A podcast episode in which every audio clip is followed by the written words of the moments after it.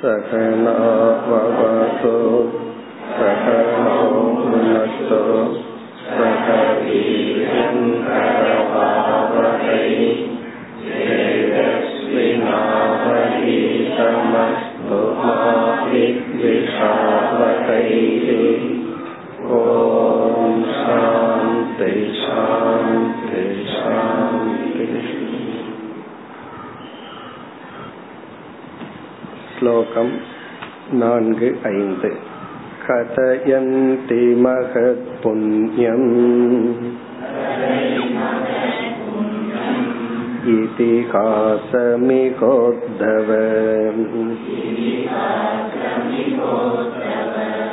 तमहं वर्णयिष्यामि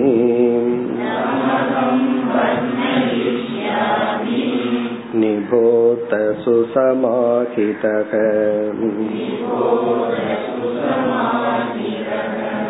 केनचित् भिक्षुना गीतम्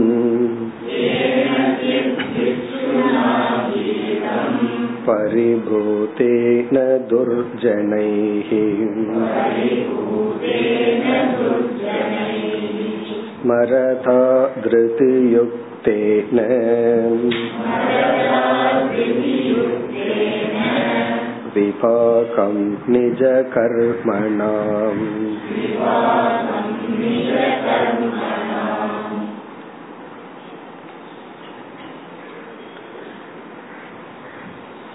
சென்ற அத்தியாயத்தின் இறுதியில் பகவான் திதிக்ஷா என்கின்ற ஒரு பண்பை கூறி நிறைவு செய்தார். நமக்கு வருகின்ற அனைத்து விதமான அபமானங்களை கஷ்டங்களை சகித்து கொள்ள வேண்டும். இதை கேட்டவுடன் உத்தவர் ஒரு கேள்வியை கேட்டார்.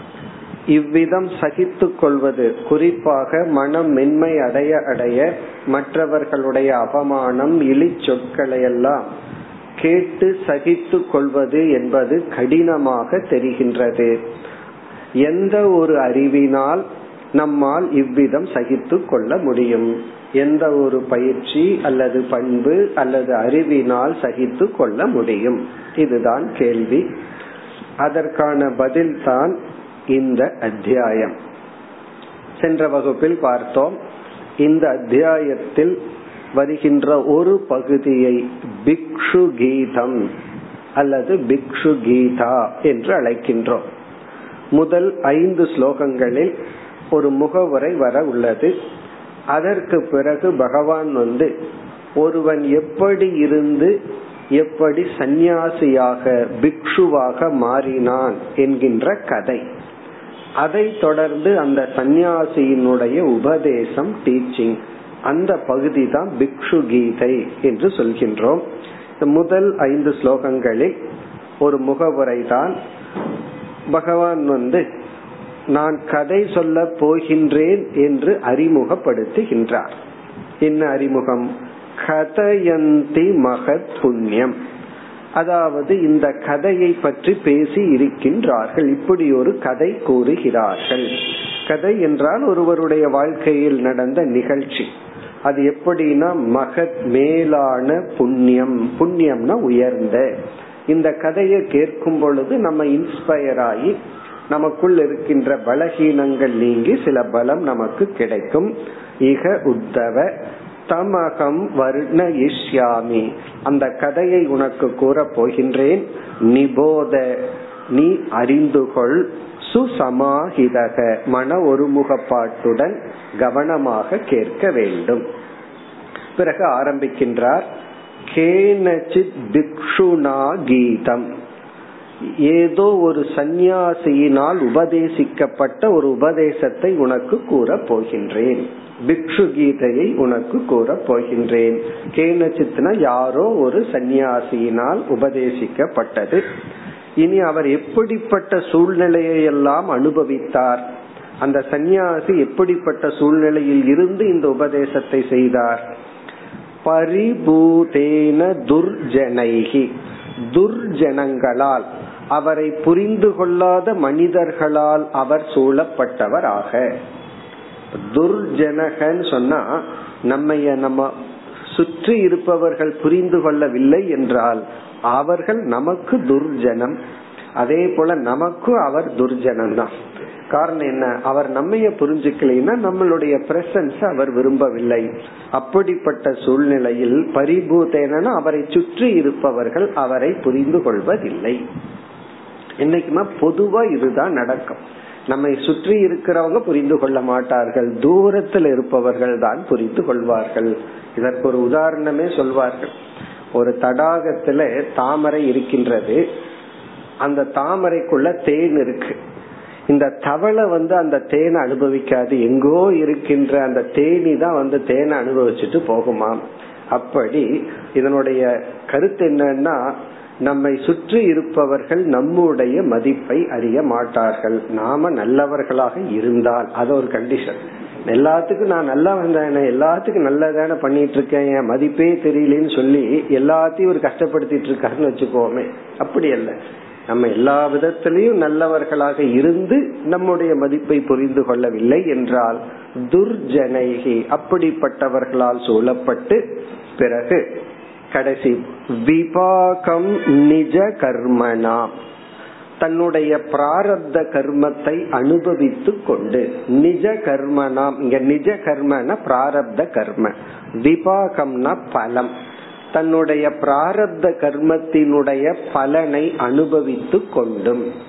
இப்படியெல்லாம் இருந்து கொண்டிருக்கின்ற பிக்ஷுவினுடைய உபதேசத்தை நான் கூற போகின்றேன். அதுதான் பகவானுடைய இங்க அறிமுகம். பிறகு இங்க நிஜ கர்மனா விபாகம்னா தன்னுடைய பிராரப்தத்தை அனுபவிக்கிறார். நமக்கு வருகின்ற துக்கத்தை சாஸ்திர இரண்டாக பிரித்து பேசும். ஒன்று வந்து பரிகாரிய துக்கம் இனி ஒன்னு அபரிகாரிய துக்கம். பரிகாரிய துக்கம்னு சொன்னா என்னென்ன துயரத்துக்கெல்லாம் பரிகாரம் உண்டோ இந்த பரிகாரம்ங்கிற வார்த்தைய கேட்ட உடனே என்ன ஞாபகம் வரும்? கோயிலுக்கு போய் பூஜை பண்றது அப்படி நம்ம நினைக்கிறோம். இங்க பரிகாரம் என்றால் அந்த துயரத்தை நீக்க நமக்கு சக்தி உண்டு. நம்மால அந்த துயரத்தை நீக்க முடியும். பரிகாரிய துக்கம். அபரிகாரிய துக்கம் என்றால் அந்த சங்கடத்தை சூழ்நிலையை நம்மால நீக்கவே முடியாது. அபரிகாரிய துக்கம். இப்ப தலை வலிக்குது சளி பிடிச்சிருக்குன்னு வச்சுக்கோமே இதெல்லாம் பரிகாரிய துக்கம். கொஞ்ச நாள் இருக்கும் அப்புறம் போயிடும் கையே உடஞ்சு போச்சு காலே ரிமூவ் பண்ணிட்டாங்கன்னு என்ன துக்கம்னா அபரிகாரிய துக்கம். சில லாஸ் வந்து டெம்பரரி அந்த நேரத்துல சக்தி இருக்காது ஆன்டிபயோட்டிக் சாப்பிட்டுருக்கோம். ஒரு வாரத்துக்கு டயர்டா இருக்கும் அதுக்கப்புறம் சரியாயிரும். ஆனா உடலினுடைய ஒரு அங்கமே போயிடுதுன்னா அதே போல சில கஷ்டங்கள் எல்லாம் கொஞ்ச நாள் இருக்கு அப்புறம் போயிடும் சில கஷ்டங்கள் எல்லாம் வாழ்க்கை முழுவதும் அதோட வாழ்ந்துதான் ஆகணும். அப்படி இரண்டு விதமான துக்கத்தை தான் இங்க விபாகம் என்று சொல்லப்படுகிறது. இங்க விபாகம் என்றால் பிராரப்தத்தினால் வருகின்ற பரிகாரிய அபரிகாரிய துக்கம். இந்த பரிகாரிய துக்கத்தை என்ன பண்ணணும்னா பரிகாரம் பண்ணணும். பொறுமையுடன் இருந்து அதை நீக்க முயற்சி பண்ணணும். அபரிகாரிய துக்கத்தை நாம் சகித்து கொள்ள வேண்டும் ஏற்றுக்கொள்ள வேண்டும். இப்படி இவர் தன்னுடைய பிராரப்தத்தை கழிக்கும் பொழுது எப்படிப்பட்டவராக இவர் அந்த பிராரப்தத்தை சந்தித்தார்? இந்த சந்நியாசி இரண்டு சொற்கள். ஸ்மரதா திருதியுக்தேன. திருதியுக்தேன என்றால் உறுதியான மனதுடன். திருதியுக்தேனா இதை நான் சகிச்சுத்தான் ஆகணும். என்ற ஒரு உறுதியான மனதுடன் சகித்து கொண்டு வித் ஸ்ட்ராங் மைண்ட் அர்த்தம். திருத்தினா உறுதியான யுக்தேன யுக்தேன மனசா.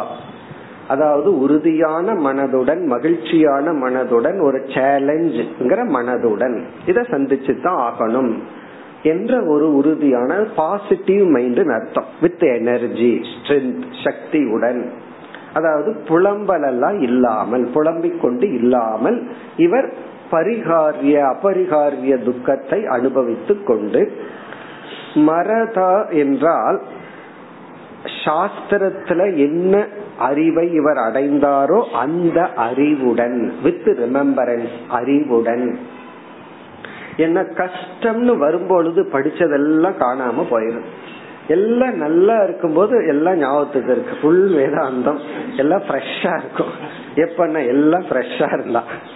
ஒரு கஷ்டம் வந்துருது ஒரு சங்கடம் வந்ததுன்னா என்ன ஆயிருது?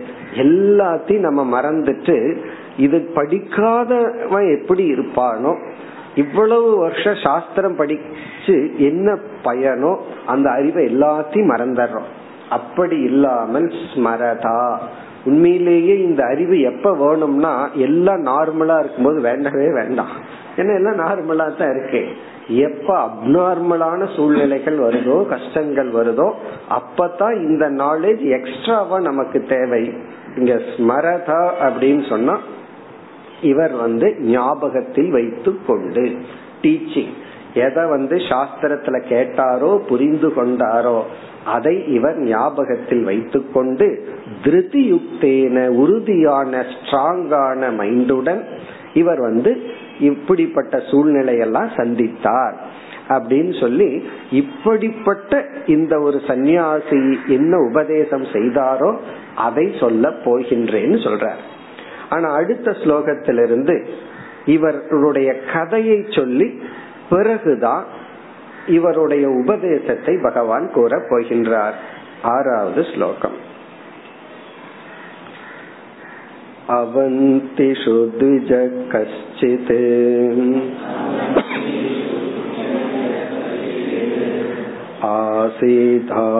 आसीदाड्यतमश्रिया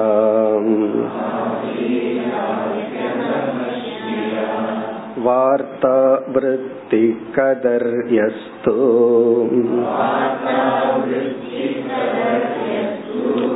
कामी लुब्धोति कोपनः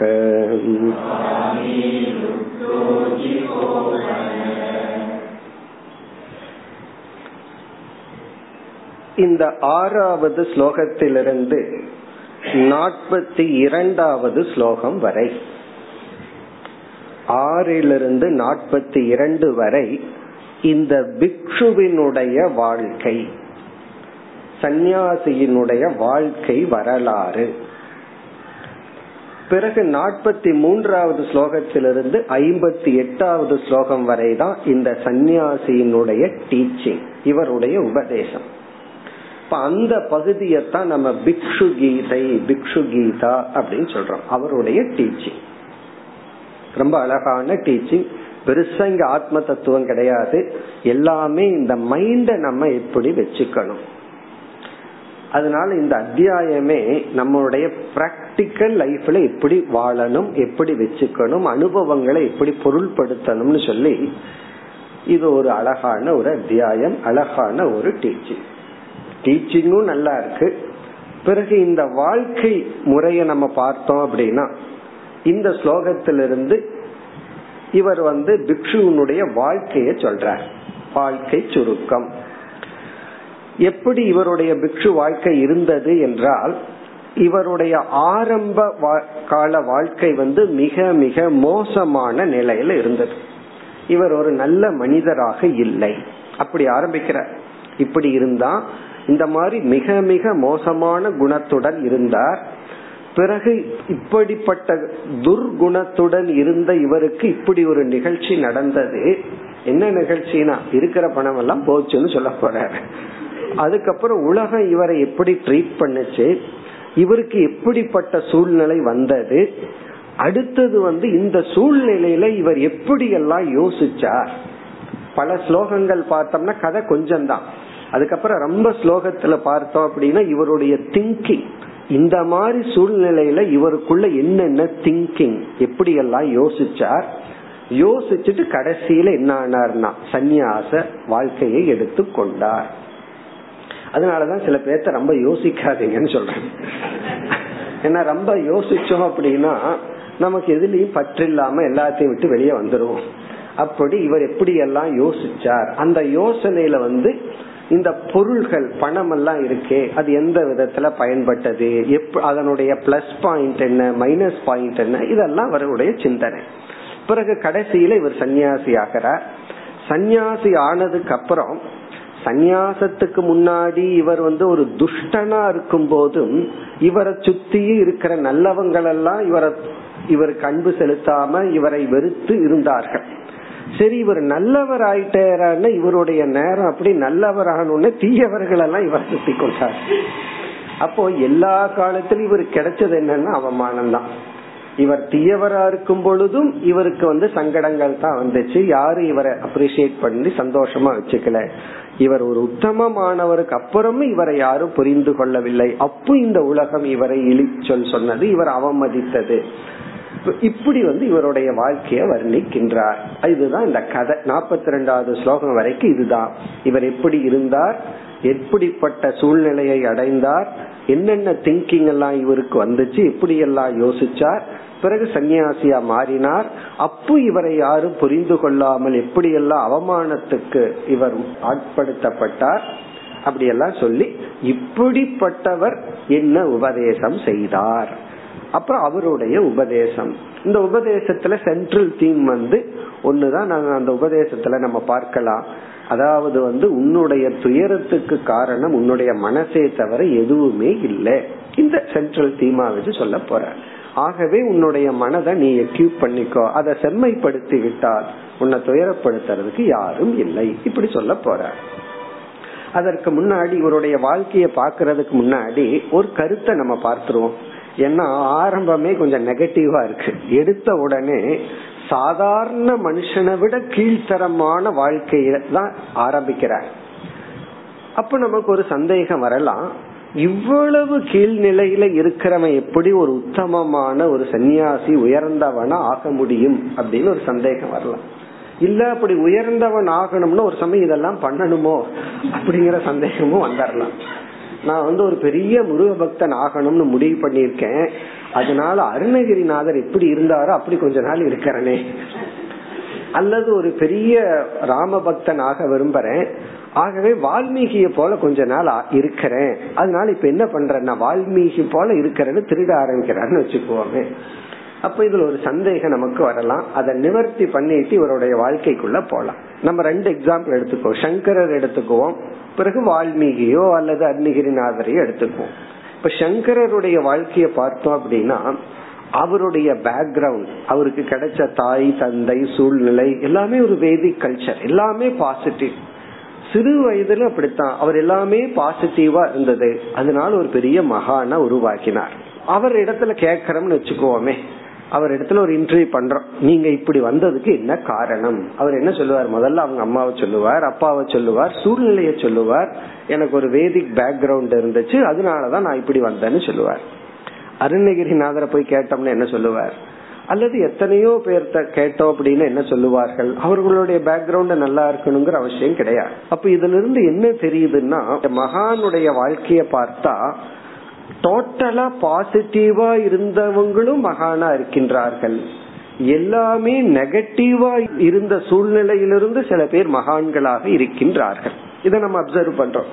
சில சன்னியாசிகளுடைய வாழ்க்கை பேக்ரவுண்ட கேட்டா எதுவுமே ஒருங்க நல்ல தாய் கிடைச்சிருக்காது தந்தை கிடைச்சிருக்காது நல்ல சூழ்நிலை கிடைச்சிருக்காது. ஆனா கடைசியில் ஒரு பெரிய மகானா இருப்பார். இதுல இருந்து என்ன நம்ம புரிஞ்சுக்கணும்னா நாம இன்னைக்கு வாழ்ற வாழ்க்கைக்கு யாருமே காரணம் கிடையாது. அதாவது ஒரு பணிவுக்காக சொல்லலாம். நமக்கு ஒரு நல்லது நடந்துச்சுன்னா இவங்க தான் சொல்றது அது உண்மைதான். அதுல உண்மை இருக்கு. அப்படி சொல்றது நல்லதுதான். ஆனால் நான் இன்னைக்கு இப்படி மோசமா இருக்கிறதுக்கு இவங்க தான் காரணம். அப்படின்னு சொல்வது தவறு. அவர்கள் மட்டும் எனக்கு நல்லா இருந்தா இன்னைக்கு நல்லா இருந்திருப்பேன்.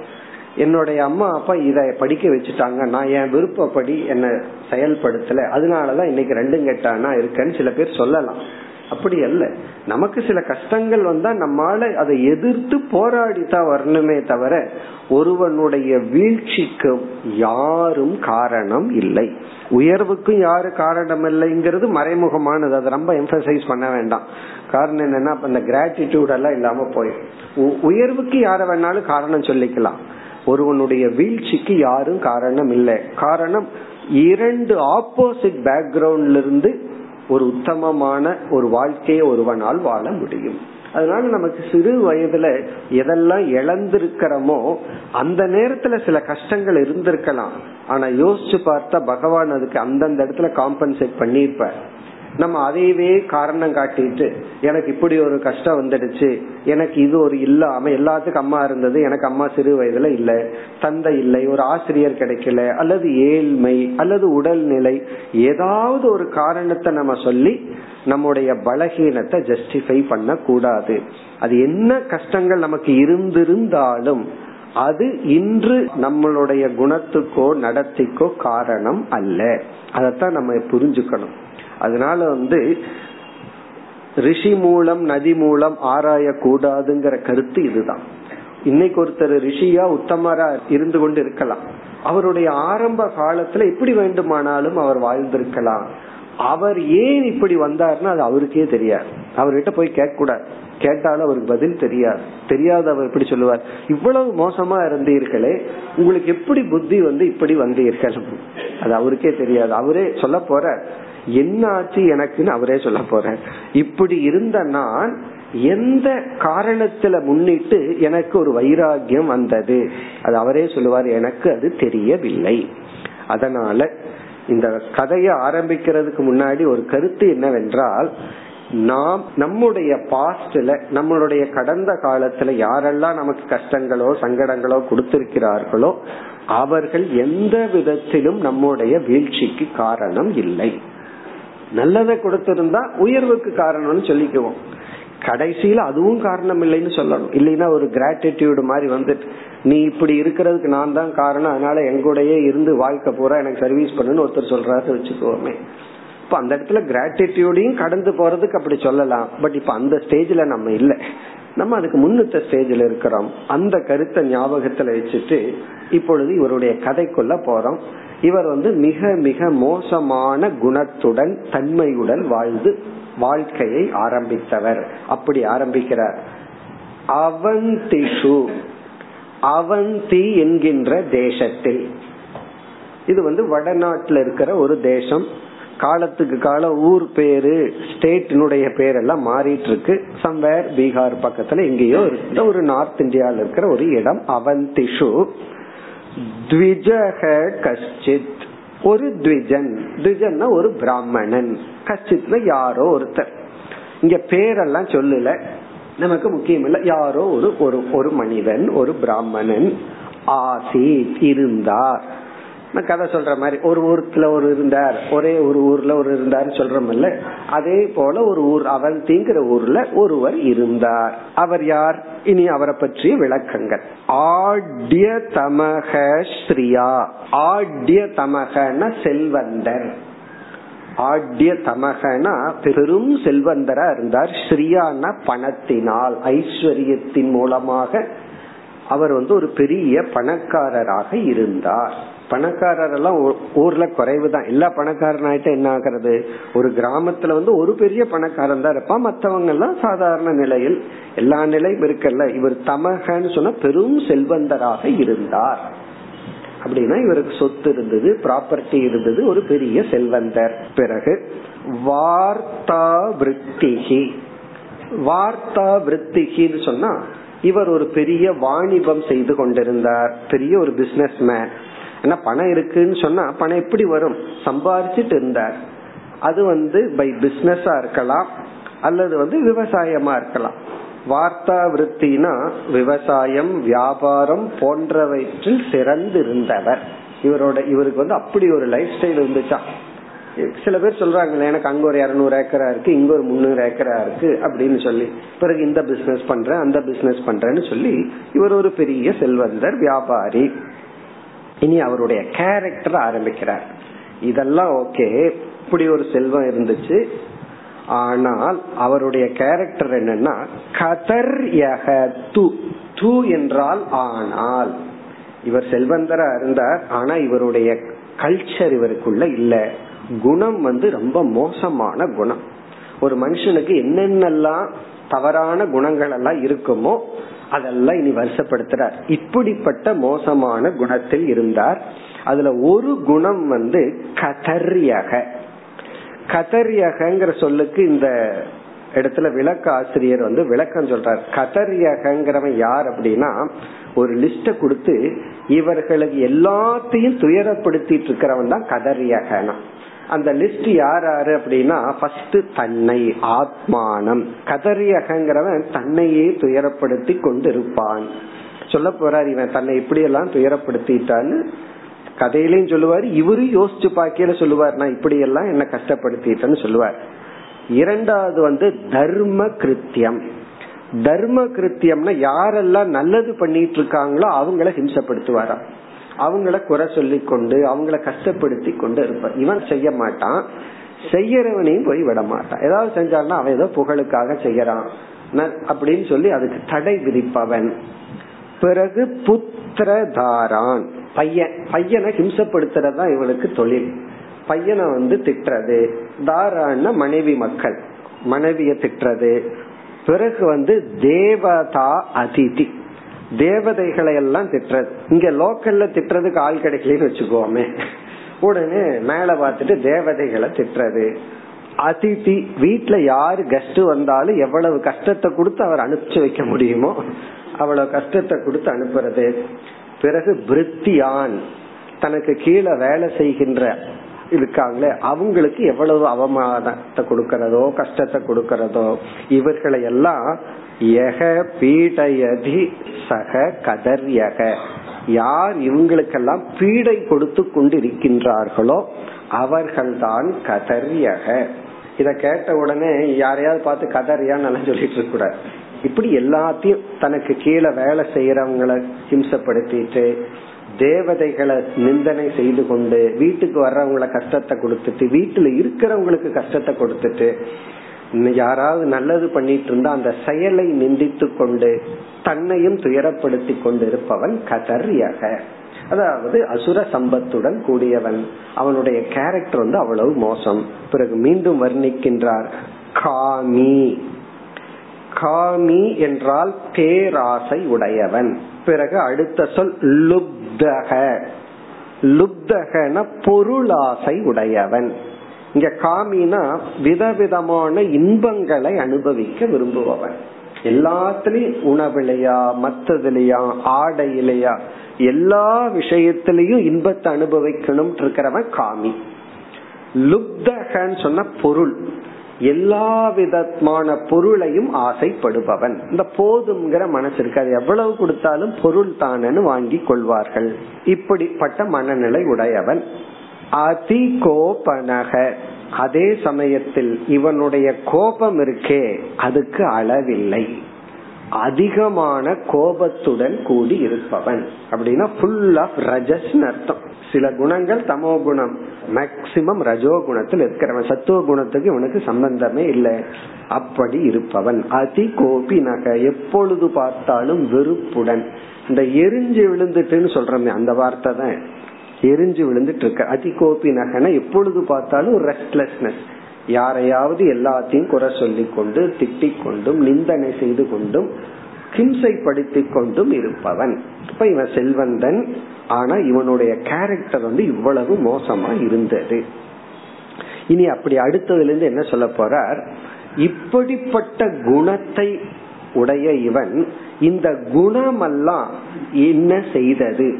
இவனையும் மற்றவர்களையும் எப்படி ஹிம்சித்தது அப்படின்னு சொல்லி இந்த குணத்தை வர்ணிச்சுட்டார் முதல் ஸ்லோகத்துல.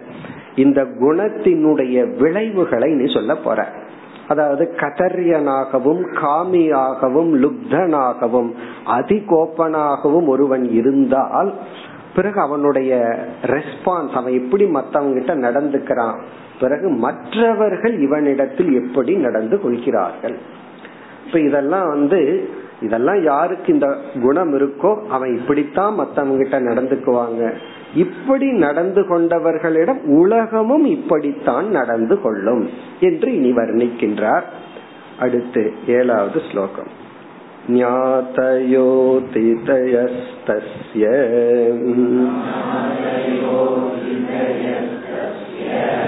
वाङ्मात्रेणापि नार्चिताः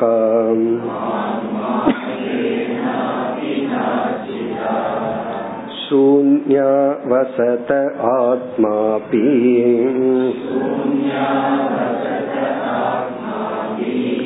काले कामैरणर्चितः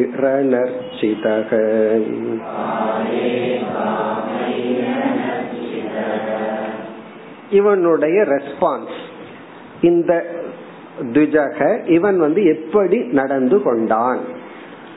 என்ன நம்முடைய கேரக்டர் நம்முடைய குணம் தான் நம்முடைய நடத்தைக்கு காரணம்.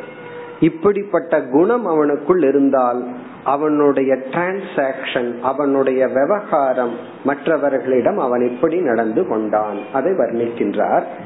ஞாதயக ஞாதயகன உறவினர்கள். ரிலேஷன்ஸ் உறவினர்கள். அதிதி என்றால் கெஸ்ட் அதிதயக என்றால் வெளியிருந்து வருகின்ற உறவினர்கள். ஞாதையகன தன்னுடைய வீட்டிலும் மிக க்ளோஸா இருக்கிறவங்க. அதிதின்னு சொன்னா கொஞ்சம் தூரத்திலிருந்து வர்ற கெஸ்ட் அவர்கள்.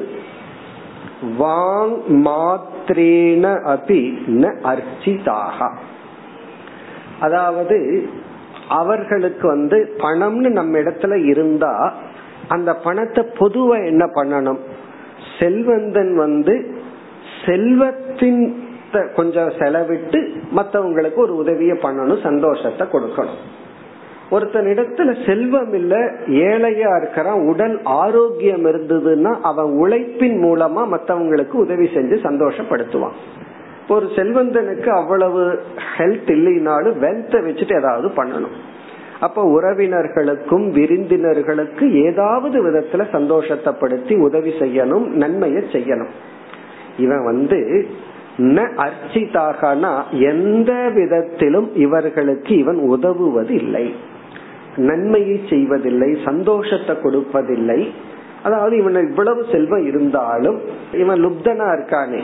ஆகவே இவன் யாருக்குமே எந்த உதவியையும் நன்மையையும் செய்யவில்லை. வாங் மாத்திரேன அப்படி அதாவது ஒரு நல்ல வார்த்தைய சொல்லியும் கூட இவர்களை சந்தோஷப்படுத்தவில்லை. நீ பணத்தை கொடுக்க வேண்டாம். சாப்பாடு கொடுக்க வேண்டாம். அட்லீஸ்ட் ஒரு வார்த்தை சாப்பிடுறீங்களா? அதுவும் கூட சொல்லலையா? அப்படியே வந்தாலும் சாப்பிட்டு வந்திருப்பீங்கல்ல அப்படித்தான். நீங்க எல்லாம் இப்ப சாப்பிட்டு வந்திருப்பீங்க அப்படித்தான் சொல்லுவாங்க. சில ஊர் அந்த ஊர் பேர் வேண்டாம். அந்த ஊர்ல யாராவது வந்தா சாப்பிட்டு வந்திருப்பீங்கன்னு நினைக்கிறேன்னு சொல்லுவாங்களாம். அப்படியே நம்ம வீட்டுல சாப்பிட்டாலும் இலைக்கு ஐம்பது ரூபாய் வச்சிருவீங்கல்ல இப்படின்னு சொல்லுவாங்க. இதெல்லாம் கேட்ட உடனே இது கற்பனைன்னு நான் நினைச்சிட்டா அந்த கிராமத்துல அப்படி இருக்கான் அப்படி எல்லாம் சொல்லி அது ஒரு ஹேபிட் இருக்கான் அப்படி வாங் மாத்திரை ஒரு பேச்சுக்காவது. அதெல்லாம் சொல்லணும். சில பேர் வந்து கொஞ்சம் வேதாந்தம் படிச்சுட்டு பேசுனா உண்மையை தான் பேசுறது அப்படின்னு சொல்லிட்டு அதெல்லாம் எதுக்கு? அவர் தான் சாப்பிட்டாச்சு. அதை எதுக்கு கேட்கணும்? அப்படி எல்லாம் கிடையாது. விவகாரத்துல இப்படியோ அப்படித்தான். போறதுன்னா கொஞ்ச நேரம் இருந்துட்டு போங்க. போகணும்னு அவர் மனசுல நமக்கு இருக்கலாம். இருந்தாலும் கொஞ்ச நேரம் இருந்துட்டு போங்களே. இதெல்லாம் வாக்குல சொல்லி அவரை திருப்திப்படுத்துறது. அவருக்கும் தெரியும் இவர் நம்ம துரத்துறாரு இருந்தாலும் அந்த பேச்சிலையாவது ஒரு மென்மை வேணும் அல்ல அதுவும் கூட இவர்கிட்ட கிடையாது வாங் மாத்திரேன ஒரு வார்த்தையிலையாவது அவர்களை இவர் சந்தோஷப்படுத்தியது கிடையாது. என்ன ஃபார்மாலிட்டிக்கு சொல்லி திடீர்னு உட்கார்ந்துட்டா திடீர்னு சாப்பிட வந்துட்டா அத சில புரிஞ்சுக்காத ஆளுகள் உண்டு. ஏதோ சம்டைம் சாப்பிடுறீங்களான்னு சொன்னா சரி சாப்பிட்டுலாமே அப்படின்னு சொல்ற ஆட்கள் உண்டு. அதை அந்த வார்த்தையை வச்சு கண்டுபிடிச்சுக்கணும். அவர் எந்த துணியில சொல்றார் அதை கொஞ்சம் புரிஞ்சுக்கணும். அது ஃபார்மாலிட்டிக்கு சொல்றாங்களா? அல்லது நிஜமாலுமே சொல்கிறார்களா? அதுக்காகத்தான் நான் நிஜமா சொல்றேங்கிறத நிரூபிக்கிறதுக்கு ஒரு அஞ்சாறு முறை சொல்றது. அபியாசம் ரிப்பிட்டிஷன் எதை குறிக்குதுன்னா ஐ மீன் அப்படி நம்ம விட்டு பார்க்கணும் ஒரு அஞ்சாறு முறை சொல்றாங்களா? இல்ல ஒரு முறை சொல்றாங்களா உடனே இதுதான் சான்ஸ் போயிடக்கூடாது.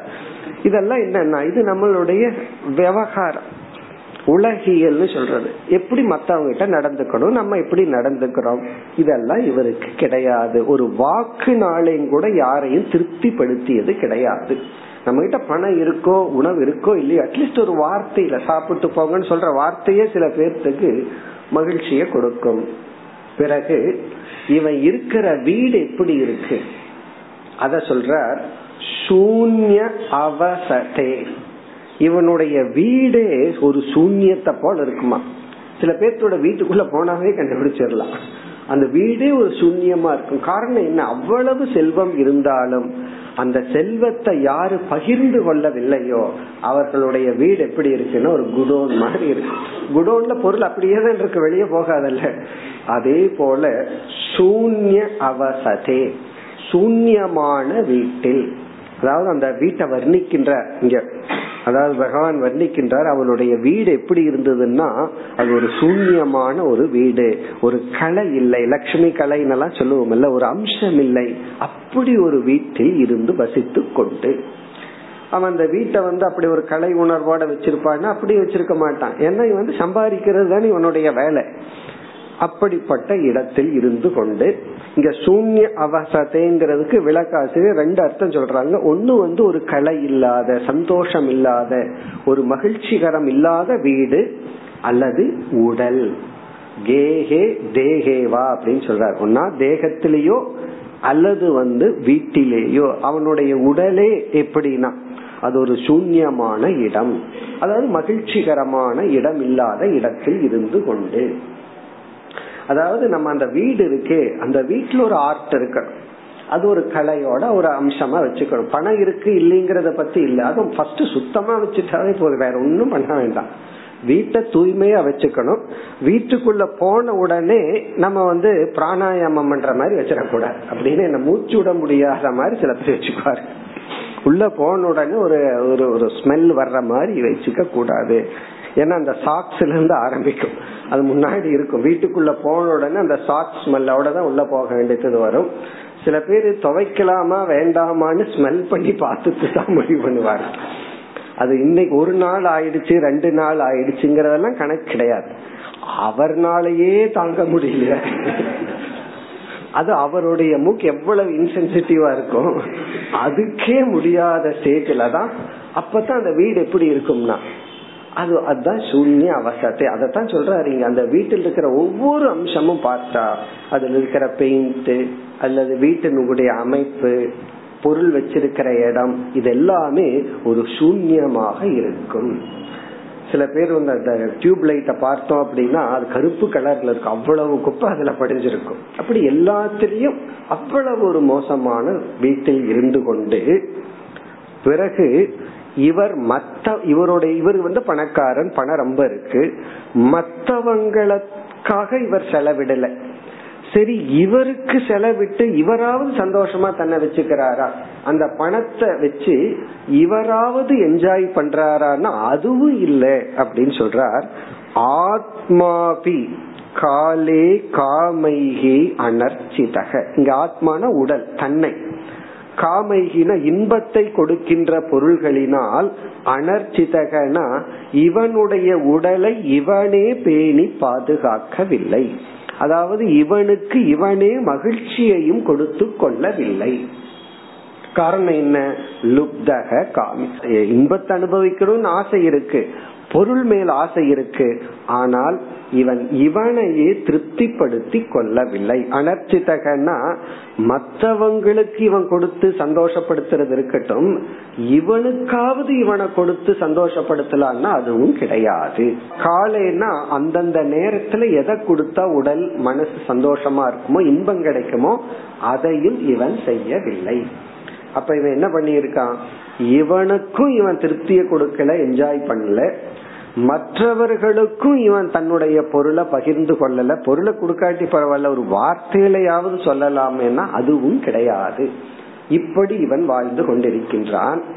இப்படிப்பட்ட இவனிடத்தில் இவனை சுற்றி இருக்கிறவங்கெல்லாம் எப்படி இவனிடத்தில் இருக்கிறார்கள்? அத அடுத்த ஸ்லோகத்துல சொல்ற இவன் வந்து இப்படி இவன் ரெஸ்பாண்ட் பண்றான். இனி சுற்றி இருக்கிறவங்க எல்லாம் இவனிடத்துல எப்படி ரெஸ்பான்ஸ் பண்ணுகிறார்கள் एटावद् श्लोकम् दुःशीलस्य कतर्यस्य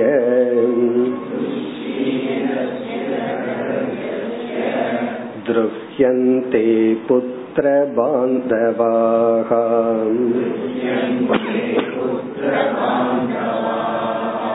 दारादुहितरो भृत्याः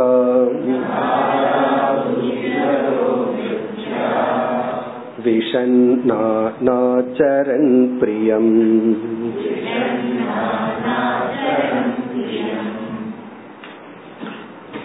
இந்த ஸ்லோகத்தில் இப்படிப்பட்ட குணத்துடன் இப்படிப்பட்ட நடத்தையுடன் இருக்கின்ற இவனிடத்தில் இவனை சுற்றி இருக்கின்ற உறவினர்கள் யாரும் மகிழ்ச்சியையும் அன்பையும் இவனுக்கு கொடுக்கவில்லை. என்ன எப்படி கொடுக்க முடியும்? இப்படிப்பட்ட குணத்துடன் இருக்கிறவன் இடத்துல நம்ம எப்படி அன்பை கொடுக்க முடியும்? இப்ப எல்லோருமே இவனிடத்தில் வெறுப்பை தான் கொடுத்தார்கள். யாருமே இவனை நேசிக்கவில்லை. காரணம் என்ன? எப்படி நேசிக்க முடியும்? அததான் இங்க சொல்றார். மற்றவர்கள் எல்லாம் இவனால் வெறுப்படைந்து வேதனை அடைந்து இவனை மதிக்கவில்லை இவனுக்கு அன்பை கொடுக்கவில்லை. அப்ப இதுல இருந்து என்ன தெரியுதுன்னா இந்த உலகத்துக்கு நீ எதை கொடுக்கறையோ அதுதான் உலகமும் உனக்கு கொடுக்கும். அது அதெல்லாம் இவன் புரிஞ்சுக்கிறான் நான் இப்படி இருந்தேன் அதனால உலகம் என்ன இப்படி நடந்துச்சுன்னு சொல்ல போற. அதெல்லாம் யோசனையில சொல்லுவ. இப்ப இவர் இவருக்கு எப்படி ரெஸ்பாண்ட் உலகத்துல இருந்ததுன்னா இவரிடத்துல யாரு அன்பை கொடுத்து ஆதரவை கொடுத்து தைரியத்தை கொடுத்து சுகத்தை கொடுக்கணுமோ அவர்கள் எல்லாம் வெறுப்பை தான் கொடுத்தார்கள். யாரும் இவரை நேசிக்கவில்லை. அதத்தான் சொல்றார். துஷீலஸ்ய சீலம் அப்படின்னா கேரக்டர் நல்ல குணம் சீலம். துஷீலஸ்ய அப்படின்னா தீய குணத்தை உடைய இவனிடத்தில். கதர்யஸ்ய கதர்யக நம்ம பார்த்தோம். எல்லாத்தையும் ஹிம்சைப்படுத்தி கொண்டும் துஷீலசியன எல்லா விதமான பலகீனங்கள் தவறான குணங்களுடன் கூடிய இவனுக்கு துருஷ்யந்தே புத்திர பாந்தவாகா புத்திரன் மகன் பாந்தவாகா உறவினர்கள் துருஷ்யந்தேனா வெறுப்பை அடைந்துள்ளார்கள். இவனை பார்த்தாவே அவர்களுக்கு வெறுப்பு தான் வந்தது. புத்திரன் மகன் உறவினர்கள் மனைவி மற்றவர்கள் எல்லோருமே. துருக்கியந்தேனா அவர்கள் சலிப்பையும் வெறுப்பையும் கோபத்தையும் அடைந்தார்கள். பொதுவா நம்முடைய பெற்றோர் அந்த பிளட் இஸ் திக்கர் தன் வாட்டர்னு சொல்லுவோம். அந்த பிளட் இருக்கே அதுக்கு ஒரு தனி சக்தி இருக்கு. நம்ம நம்ம உறவினர்கள் வந்து என்ன தப்பு பண்ணாலும் இந்த ரத்த பாசம் வந்து அது தப்பா தெரியாது. அது சரியா தான் தெரியும். அதையும் மீறி வெறுக்கிறான்னு இவன் எவ்வளவு தப்பு பண்ணியிருப்பான்? அதைத்தான் பாக்கணும் அதாவது பொதுவா தன்னுடைய தந்தை மகன் ஏதாவது ஒன்னு ரெண்டு தப்பு பண்ணா உடனே அதை நம்ம நியாயப்படுத்திடுவோம். நம்ம பையன் ஒரு தப்பு பண்ணாவோ அப்பா ஒரு தப்பு பண்ணாவோ அதை நம்ம வெளி சொல்லிக்க மாட்டோம் நியாயப்படுத்திடுவோம். அது சரிதான் அப்படித்தான் இருக்கணும். ஆனால் இவன் மீது வெறுப்பே வரும் அளவு இவன் நடந்து கொண்டான். ஏதோ நல்லவனா நடந்துட்டு ஒன்னு ரெண்டு தப்பு பண்ணா வேணா நம்ம சப்போர்ட் பண்ணுவார்கள். இவன் உறவினர்களும் மகன்களுமே முழுமையா வெறுக்கும் அளவு இவன் தன்னை நடத்தி கொண்டான். துருக்கியந்தே பிறகு இரண்டாவது வரியில் தாராகா தாராகனா மனைவி துகிதரகன மகள் புத்திரன்னா மகன் துகிதரகன மகள்கள் டாட்டர்ஸ் சில சமயங்கள்ல வந்து பையனுக்கு கோபம் அப்பா மேல வரும். பொண்ணு வந்து அப்பா பரவாயில்ல அப்பா தானு பொறுத்துக்குவா. சில சமயம் பொண்ணுக்கு கோபம் வரும் பையன் பொறுத்துக்குவான். இங்க இந்த விஷயத்துல எல்லாம் சேர்ந்து கொண்டார்கள். அப்பாவை வெறுக்கிற விஷயத்துல எல்லாம் யூனிஃபார்ம் ஆயிட்டாங்க. பையன் பொண்ணு மனைவி இவங்க எல்லாம் ஒண்ணு சேர்ந்துட்டாங்கன்னா எதுக்குன்னா இவரை வெறுக்கிறது வெறுக்கும் விஷயத்தில். பிறகு சர்வன்ட் பிரித்தியாக சர்வன்ட் சொல்லவே வேண்டாம். அவன் ஏற்கனவே நிந்தனை பண்ணிட்டு திட்டிட்டு வேலை செய்யறவன். இவனுடைய உறவினர்கள் எல்லாம் சேர்ந்து திட்டும் போது இவனுக்கு எவ்வளவு சந்தோஷமா இருக்கும். அப்ப இவனும் சேர்ந்து கொண்டு பிரித்தியாகா விஷன்னாகா இவனால் வேதனை அடைந்தவர்களாக இவனால் வேதனை அடைந்தவர்களாக ந ஆச்சரன் பிரியம். அவனுக்கு பிரியமானபடி இவர்கள் யாரும் நடந்து கொள்ளவில்லை. பிரியம் ஆச்சரன்னா அவர்களும் இவனிடத்தில் அன்பை காட்டவில்லை பிரியமாக நடந்து கொள்ளவில்லை. காரணம் என்ன? இவன் அவர்களிடத்துல எப்படி நடந்து கொள்ள முடியும்? இந்த சமமா பார்க்கிறது அப்படின்னு சொன்னா மனசுக்குள்ளதான். ஆனா வெளி விஷயத்தில எல்லாம் சிலதெல்லாம் இருக்க முடியாது. வெறுப்ப அடைய வேண்டாமே தவிர. ஆனால் இவர்களிடத்தில் இவர்களும் வேதனைப்பட்டு இவர்களால் மகிழ்ச்சியாக நடந்து கொள்ள முடியவில்லை. அதாவது நார்மல் ஃபேமிலியில சில சமயங்கள்ல ஒருத்தர் மீது கணவன் மீதோ மனைவி மீதோ குழந்தைகள் மீதோ பெற்றோர்கள் மீதோ கொஞ்சம் ஒரு வெறுப்பு வர்றது கோபம் வர்றது இயற்கை தான். அப்படியே வராம இருக்குன்னு சொல்லவே முடியாது. நான் வெறுத்ததே இல்லை கோபப்பட்டதே இல்லை அப்படிங்கறது கிடையாது. ஆனால் அது தற்காலிகமா இருக்கணும். கொஞ்ச நேரத்துக்கு அப்புறம் அது சமாதானம் ஆயிடணும் அந்த வெறுப்பே அன்பின் விளைவாகத்தான் வரணும். அந்த ஒரு உரிமையின் விளைவா அன்பின் விளைவாகத்தான் வரணுமே தவிர ஆனா இவர்கள் வந்து முழு எந்த விதத்திலும் இவனிடத்தில் அன்பை செலுத்த முடியவில்லை. அப்படிப்பட்டவனாக இருக்கின்றான். இனி மேலும் வர்ணிக்கின்றார். தஸ்யைவம் யக்ஷவித்தஸ்ய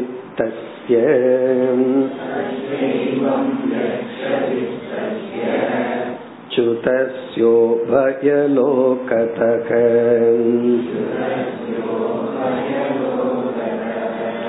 धर्मकामविहीनस्य।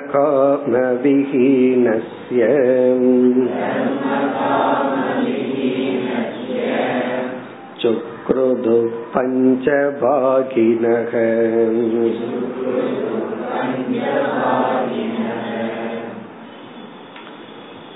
तस्य அவனுடைய ஏவம் யக்ஷ வித்தஸ்ய தஸ்யன அவனிடத்தில். இங்க அவனுக்கு வந்து பகவான் கொடுக்கிற ஒரு வார்த்தை அல்லது உலகம் அவனை கொடுக்கிற வார்த்தை வந்து யக்ஷ வித்தக. இப்படிப்பட்டவங்களை வந்து யக்ஷ வித்தகன்னு அழைக்கிறோம். யக்ஷ வித்தஸ்ய யக்ஷ வித்தன். யக்ஷ வித்தன் அப்படின்னு சொன்னா வித்தம்னா பணம்.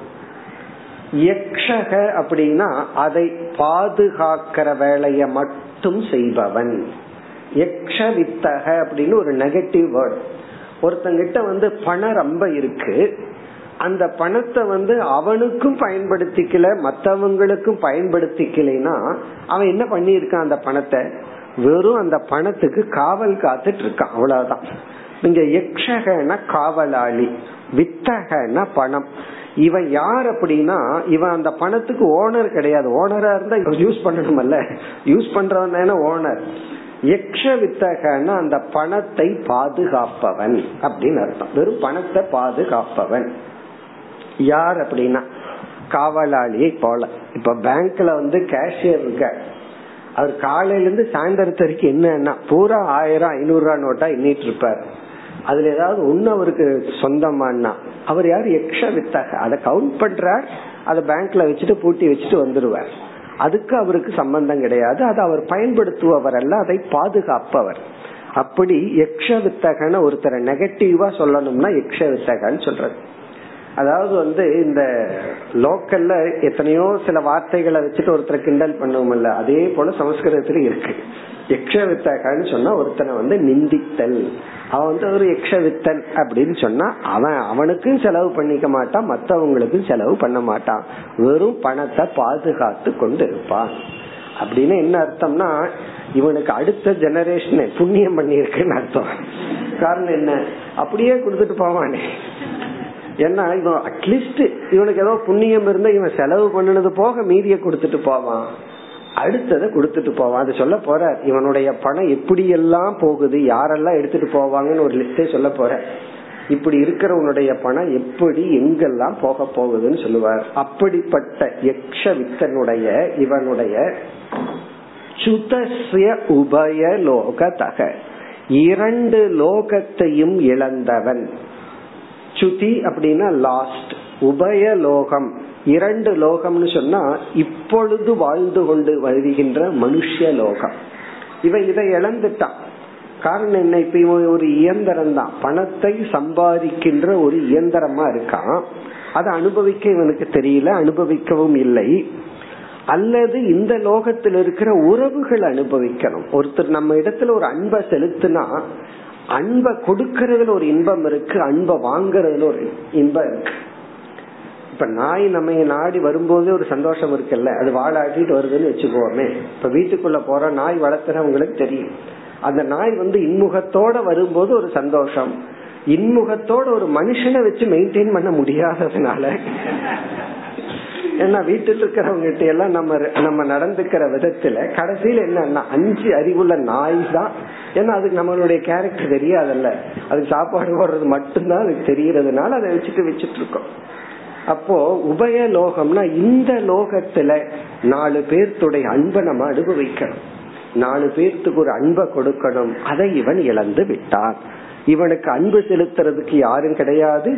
இவனும் யாரிடத்தில் அன்பு செலுத்தும் அளவு இவன் பக்குவத்தை அடையவில்லை. அது இகலோகம். அடுத்த லோகம் ஏதாவது புண்ணியம் பண்ணி இருந்தா இறந்ததற்கு அப்புறம் நல்ல லோகத்துக்கு போலாம். அதையும் இவன் இழந்து விட்டான். காரணம் என்ன? இவன் எல்லாத்தையும் ஹிம்சப்படுத்திட்டு இருக்கான். பாவத்தை தான் சம்பாரிச்சிட்டு இருக்கான். இப்போ உபய லோகத்தக சுதசியனா இந்த லோகத்தையும் இவன் இழந்து விட்டான். அப்படின்னு என்ன? மனித உடல்ல இருந்து வேறொரு மனிதனுடைய அன்பையும் பெறவில்லை. வேறொரு மனிதனுக்கு இவன் அன்பையும் கொடுக்கவில்லை. எல்லாத்தையும் மெஷின் மாதிரி மாத்திட்டான். இவனுடைய உறவினர்கள் இவனுக்கு வேலை செய்யறவங்களை எல்லாம் இவன் ஒரு மெஷினா பார்க்கிறானே தவிர இவன் ஒரு உணர்வு மயமாக இவன் இல்லை. அப்படி இரண்டு லோகத்தையும் இழந்தவன் பிறகு இதையவே இரண்டாவது வரையிலே வர்ணிக்கின்றார். தர்ம காம விஹீனஸ்ய. அதாவது வந்து தர்மமும் இவனிடத்தில் இல்லை காமமும் இவனிடத்தில் இல்லை. இந்த உபயலோக அர்த்தத்தை இங்க வர்ணிக்கிறார். தர்மம் இருந்தா மேல் லோகம் காமம் இருந்தா மனுஷ லோகம் காமம்னா இன்பத்தை அனுபவிக்கின்ற பொருள்கள். அப்ப இவன் வந்து இந்த ரெண்டையும் இழந்துள்ளான். தர்ம காம விஹீனசிய இவனுக்கு காமமும் இல்லை தர்மமும் இல்லை. நல்லது பண்ணி இருந்தா புண்ணியம் இங்க தர்மம்னா புண்ணியம். காமம் அப்படின்னா இகலோக இன்பம். இகலோக இன்பத்தையும் இழந்து புண்ணியத்தையும் இழந்த இவனுக்கு இவனிடத்தில். தர்ம காம விஹீனசிய இப்ப எவ்வளவு கீழான நிலையில இருந்து எவ்வளவு மேலான நிலைக்கு இவர் போக போறார் அது அடுத்தது. இப்ப இருக்கிற ஸ்டேட் இதுதான். பிறகு சுக்ருதுகு பஞ்சபாகி நக சுக்ருதுகு பஞ்சபாகி நக மிக அழகா இந்த இடத்துல சொல்றார். இவனிடத்தில் பஞ்சபாகினக சுக்ருதுகு. சுக்ருதுனா கோபம் கொண்டார்கள் வெறுப்பை அடைந்தார்கள். இந்த ஐந்து பேர் இவனிடத்தில் வெறுப்பை அடைந்தார்கள். பஞ்சன ஐந்து. இந்த அஞ்சு பேரும் இவனிடத்துல வெறுப்பை அடைந்தார்கள் கோபத்தை அடைந்தார்கள். இந்த ஐந்து பேரிடம் இருக்கின்ற ஆசிர்வாதத்தை இவன் பெறவில்லை. அப்படியே பெற்றா சாபந்தான் இந்த அஞ்சு பேர் யார் அப்படின்னா பஞ்சபாகினகன்னா நம்ம ஏற்கனவே படிச்சிருக்கோம். பஞ்ச மகா யஜ்யங்கள் அஞ்சு விதமான யஜ்யங்கள்னு ஒரு கிரகஸ்த ஆசிரமத்தினுடைய தர்மமா படிச்சிருக்கோம். இந்த அஞ்சு விதமான யஜ்யம் யார குறிச்சு பண்றோமோ அந்த அஞ்சு பேர். அந்த யார் யார் அஞ்சு? அது உங்களுக்கு ஞாபகம் வந்துடும் இந்த பஞ்ச யஜ்யத்தை ஒவ்வொரு யஜ்யமும் ஒவ்வொருவரை குறித்து நம்ம செய்வது. அந்த ஐந்து பேரும் இவனிடத்தில் வெறுப்பை அடைந்தார்கள். இவனுக்கு சாபந்தான் கொடுக்க முடியுமே தவிர அவர்களுடைய ஆசிர்வாதத்தை இழந்தார். அந்த அஞ்சு யார்? ஃபர்ஸ்ட் யஜ்யம் தேவ யஜ்யம். இறை வழிபாடு. அப்ப ஈஸ்வரனிடத்தில் உள்ள அனுகிரகத்தை இவர்கள் இழந்துள்ளார்கள். இரண்டாவது யஜ்யம் வந்து ரிஷி யஜ்யம். ரிஷி யஜ்யம்னு மகான்கள். மகான்களினுடைய நூல்களை படிக்கிறது ரிஷிகளை திருப்திப்படுத்துதல். அந்த மகான்கள் ரிஷிகள் அவர்களுடைய கோபத்துக்கு இவன் ஆளாகி விட்டான். இறைவனுடைய கோபத்துக்கும் ஆளாகி உள்ளான்.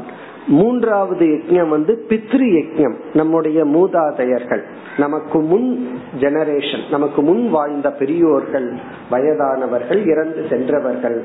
அந்த பித்ருலோகத்தில் இருக்கிறவங்களை இவனை பார்த்தா இவன் மீது வெறுப்பு தான் வருமே தவிர ஆசிர்வதிக்க மாட்டார்கள். நான்காவது வந்து மனுஷ யஜ்யம். மற்ற மனிதர்கள் சக மனிதர்கள். அப்போ முதல் வந்து தேவ யஜ்யம் ஈஸ்வரனுடைய அனுகிரகத்தை இவன் பெறமாட்டான். அதாவது எந்த தேவதையும் இவனுக்கு உதவி செய்ய மாட்டார்கள். இரண்டாவது ரிஷிகள் மகான்கள். மூன்றாவது பித்ருலோகத்தில் இருப்பவர்கள் நான்காவது மனுஷிய மற்ற மனிதர்கள். அவன் வந்து அவர்களும் இவனை பார்த்து சபிப்பார்களே தவிர எந்த மனிதர்களும் இவனுக்கு உதவியும் செய்ய மாட்டார்கள் வாழ்த்தவும் மாட்டார்கள். பிறகு ஐந்தாவது பூத யஜ்யம். பூத யஜ்யம்னா மற்ற உயிரினங்கள் ஆடு மாடு போன்ற உயிரினங்கள். அதுவும் கூட இவனை வெறுக்குமா? அப்படின்னா இப்படி. ஒரு மாடு இருக்கு நீங்க நாலு நாள் அந்த மாட்டுக்கு போய் வாழைப்பழம் கொடுத்தீங்கன்னா நீங்க பக்கத்துல போனாவே எந்திரிச்சு நிற்கும் மரியாதைக்காக.